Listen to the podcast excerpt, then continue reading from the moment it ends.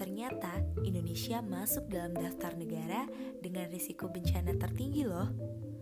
Indonesia terletak di atas Ring of Fire atau cincin api Pasifik. Di atas jalur inilah membentang deretan gunung api paling aktif di dunia. Hal ini yang membuat Indonesia rentan terhadap bencana. Tapi, apakah kalian sudah merasa siap jika sewaktu-waktu ancaman bencana datang?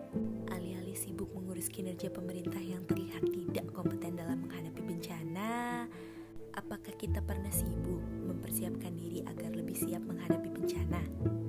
Ingat ya, bencana memang tidak bisa diprediksi, tapi bukan berarti kita harus pasrah.